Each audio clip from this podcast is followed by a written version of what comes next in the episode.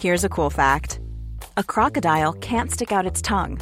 Another cool fact, you can get short-term health insurance for a month or just under a year in some states. UnitedHealthcare short-term insurance plans are designed for people who are between jobs, coming off their parents' plan, or turning a side hustle into a full-time gig. Underwritten by Golden Rule Insurance Company, they offer flexible, budget-friendly coverage with access to a nationwide network of doctors and hospitals. Get more cool facts about UnitedHealthcare short-term plans at U H one dot com. Hiring for your small business? If you're not looking for professionals on LinkedIn, you're looking in the wrong place. That's like looking for your car keys in a fish tank.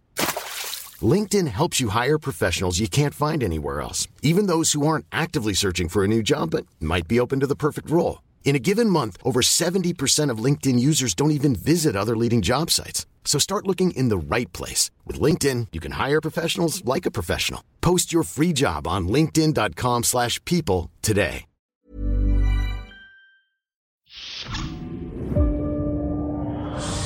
Star Trek franchise has seen its share of ups and downs over its illustrious fifty-year history. Star Trek's many installments have endured cancellation, corporate penny-pinching, writer strikes, cast departures, and big-budget flops, and it has always managed to bounce back. We're entering a new Star Trek renaissance thanks to its recent revival on television, but the road to Star Trek saturation hasn't always been so smooth. Worse than the random bad luck the franchise has suffered over the years are the self-inflicted wounds unintentionally inflicted by the people charged with shepherding our favourite space-based entertainment. Of course, no one deliberately sets out to assassinate a character or kill your childhood, but the producers of Star Trek have occasionally made choices. I'm Michael from Trek Culture, and here are ten of those decisions that are a little more than unforgivable sins against the Star Trek universe that you know we'll probably just forgive anyway. Number ten. Forcing Star Trek into Enterprise. You might argue that Star Trek should have always been in the title when Enterprise,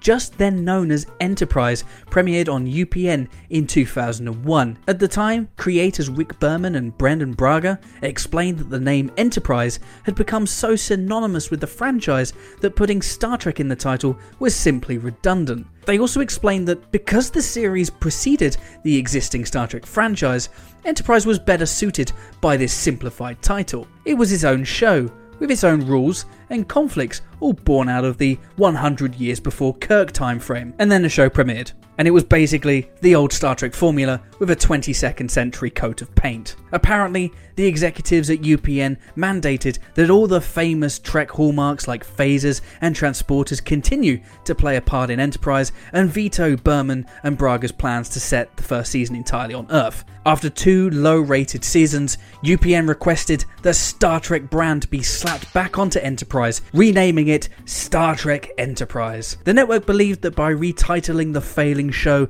as well as retooling certain aspects to make it sexier, viewers would miraculously return to both Enterprise and save the sinking U P N. And despite the rebranding, Star Trek Enterprise was just as unsuccessful, with audiences cancelled after another two seasons. The show has since been retroactively titled Star Trek Enterprise on Netflix and other streaming platforms, where audiences have rediscovered the series and given it new life. But renaming Enterprise midway through its run remains a bizarre and embarrassing episode in the history of the franchise, and a reminder of the poor management and lack of imagination that put Star Trek on life support in two thousand five. Number nine. Waiting four years between movies.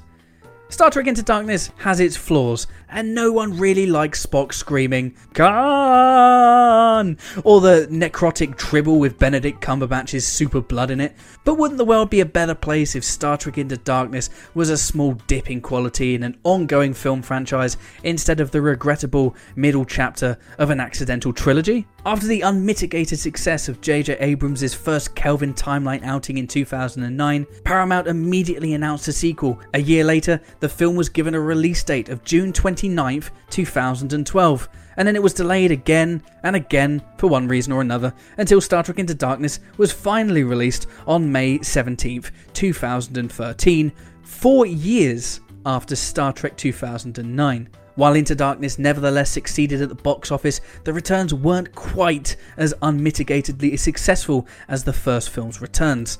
The gap between Star Trek and Star Trek Into Darkness undeniably killed the momentum and goodwill garnered by the first film. With the Marvel Cinematic Universe making inroads in the blockbuster landscape and the rise of nostalgia-bait movies, audience attention span was stretched to the limit. Star Trek was essentially squeezed out of the market in the four years between films, to say nothing of the additional three it took Star Trek Beyond into multiplexes. If Paramount had kept the train on the tracks and released these films every two or three years, like most franchises, summer twenty twenty could have seen Star Trek five or even six, rather than vague threats of another reboot.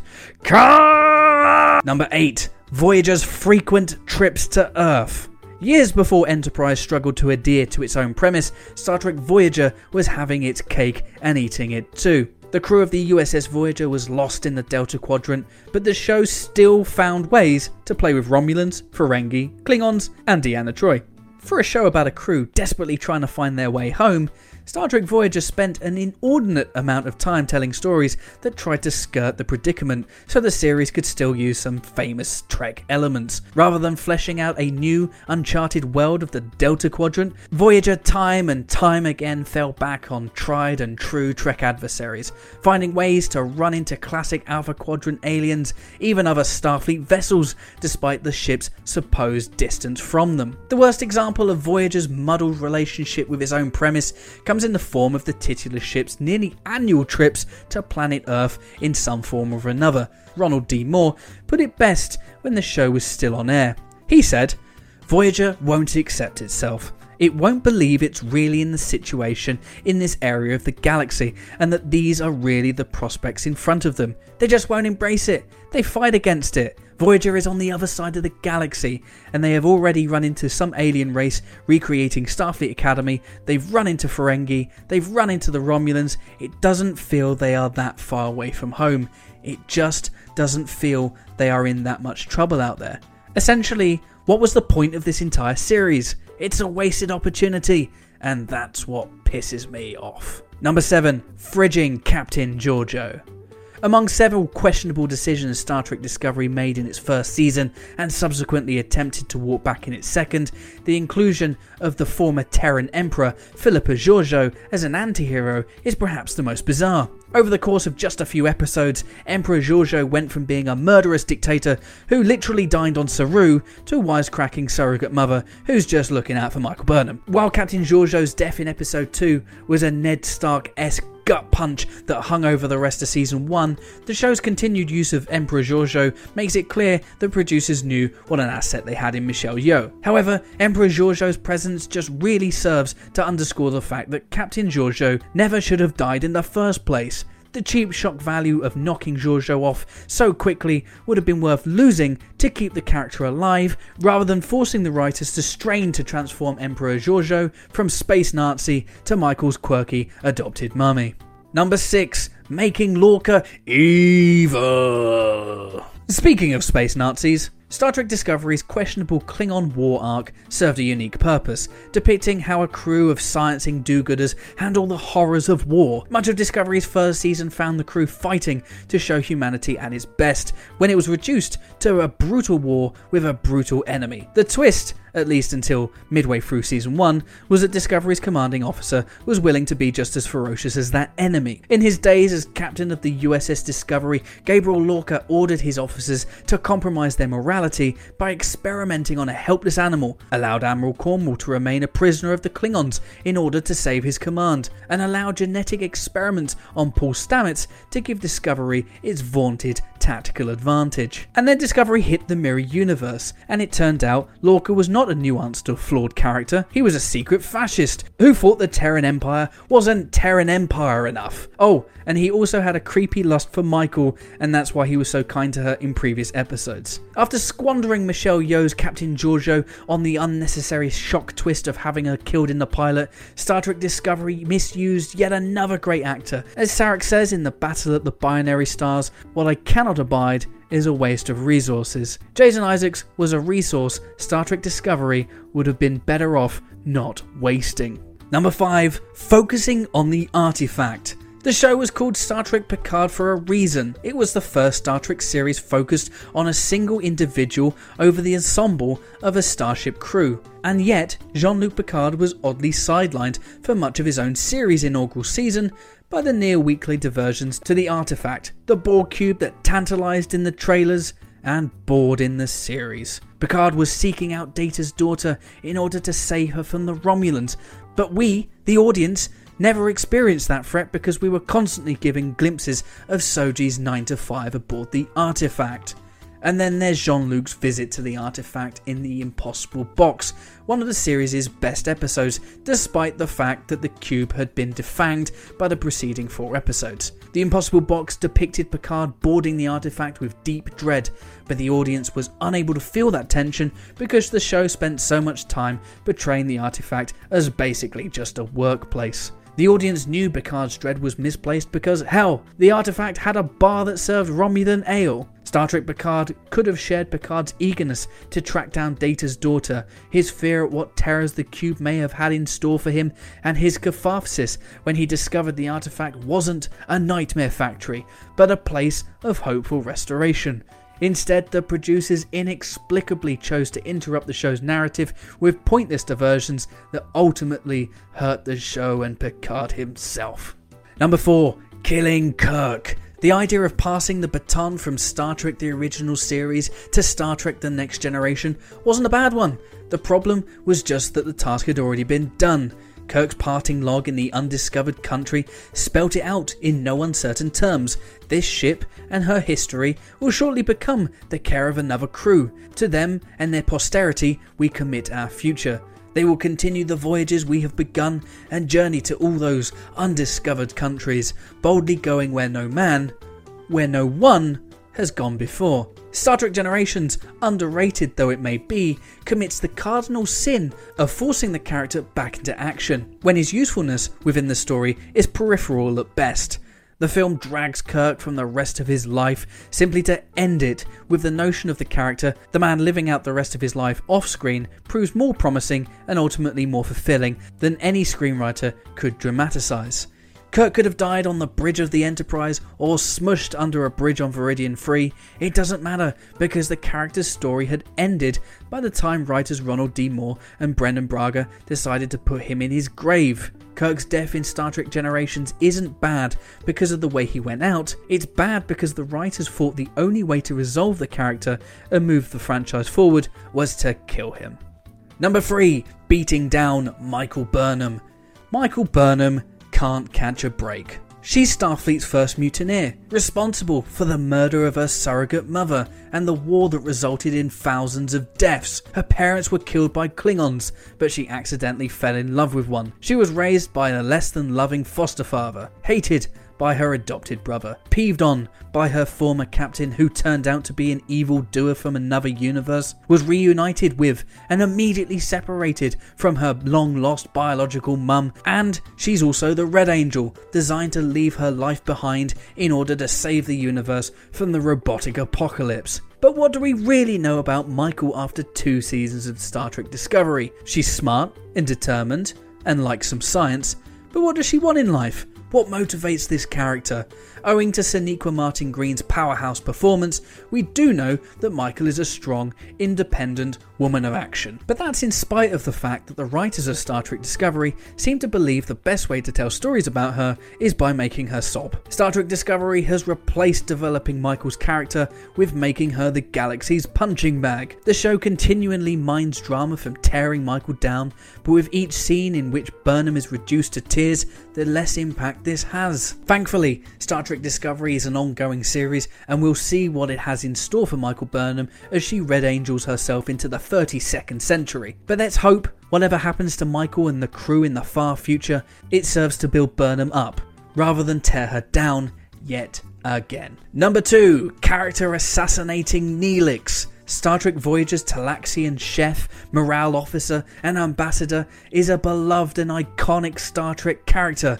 And he's also very, very, very, very annoying. To his credit, Ethan Phillips puts enormous energy into his portrayal of Neelix and continues to impress in his role as Spike in H B O's Avenue five. However, the writers of Star Trek Voyager vacillated between treating Neelix as absurd comic relief and a well-rounded individual the audience could sympathise with. Neelix continually and intentionally irritated the Starfleet crew, not in a way that showed that these Starfleet officers could loosen up and learn something from their Talaxian passenger, but in a way that made Neelix look totally obnoxious. Neelix's relationship with Tuvok was especially egregious, with Neelix frequently criticising Vulcan culture and the show's failing to show how hypocritical and intolerant Neelix's behaviour was. Star Trek Voyager didn't use Neelix, who was often the show's comic relief, to depict the irony of that cultural clash.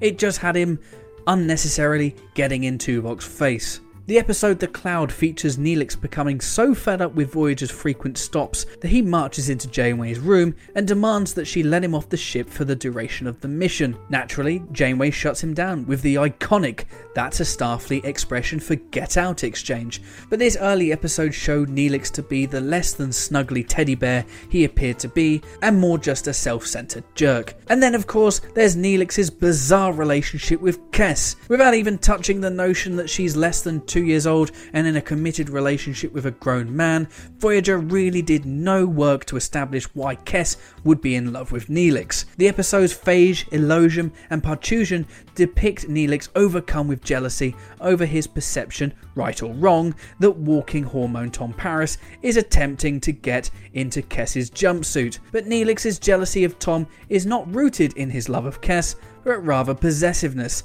and Kes is rightly put off this behaviour. Neelix would chill out as the series progressed, becoming less wacky and more good-hearted, but it's a bad sign when an episode like Phage, in which Neelix loses his lungs to the Vidians, makes the audience root for the organ-harvesting mutants rather than Neelix. And number one, sticking with the Prime Universe. The biggest sin of the modern era of Star Trek is that the producers continue to be beholden to more than fifty years of continuity because setting their new shows in the Prime Universe sounds good. One of the successes of J J Abrams' two thousand nine Star Trek reboot was the clever creation of a new universe that also maintained the old canon.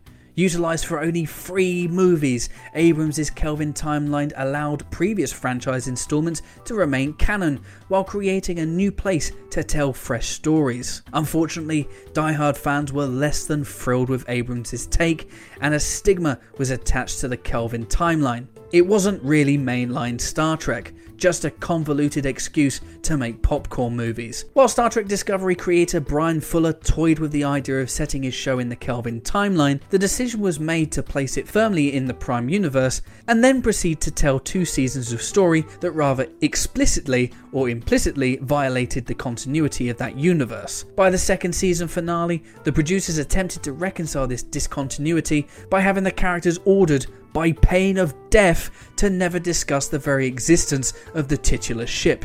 Rather than utilising the blank canvas of the Kelvin Timeline or even creating a whole new setting, the producers instead decided to perform writers' room gymnastics to make Star Trek Discovery fit the Prime Universe. Star Trek Discovery's third season will see the ship and crew sent to the distant future where the storytelling potential is limitless, but this could have been achieved from day one. The producers used the buzzword of the Prime Universe as a meaningless carrot to get old school fans back in the audience, sacrificing the continuity those old school fans cherished and placing themselves into something that neither Prime or Kelvin Timeline Kirk would ever accept. A no-win scenario. Even when we're on a budget, we still deserve nice things. Quince is a place to scoop up stunning high-end goods for fifty to eighty percent less than similar brands. They have buttery soft cashmere sweaters starting at fifty dollars, luxurious Italian leather bags, and so much more. Plus, Quince only works with factories that use safe, ethical, and responsible manufacturing. Get the high-end goods you'll love without the high price tag with Quince. Go to quince dot com slash style for free shipping and three sixty-five day returns. Imagine the softest sheets you've ever felt. Now imagine them getting even softer over time. That's what you'll feel with Boll and Branch's organic cotton sheets. In a recent customer survey, ninety-six percent replied that Boll and Branch sheets get softer with every wash. Start getting your best night's sleep in these sheets that get softer and softer for years to come. Try their sheets with a thirty night guarantee. Plus, get fifteen percent off your first order at boll and branch dot com. Code BUTTERY. Exclusions apply. See site for details. When you make decisions for your company, you look for the no-brainers. And if you have a lot of mailing to do, Stamps dot com is the ultimate no-brainer. It streamlines your processes to make your business more efficient, which makes you less busy. Mail checks, invoices, legal documents, and everything you need to keep your business running with Stamps dot com. Seamlessly connect with every major marketplace and shopping cart. Schedule package pickups and see your cheapest and fastest shipping options from different carriers. With rates up to eighty-nine percent off U S P S and U P S rates. And with the Stamps dot com mobile app, you can take care of mailing and shipping wherever you are. Make the same no-brainer decision as over one million other businesses with Stamps dot com. Sign up with code PROGRAM for a four week trial, plus free postage and a free digital scale. No long-term commitments or contracts. That's stamps dot com. Code PROGRAM.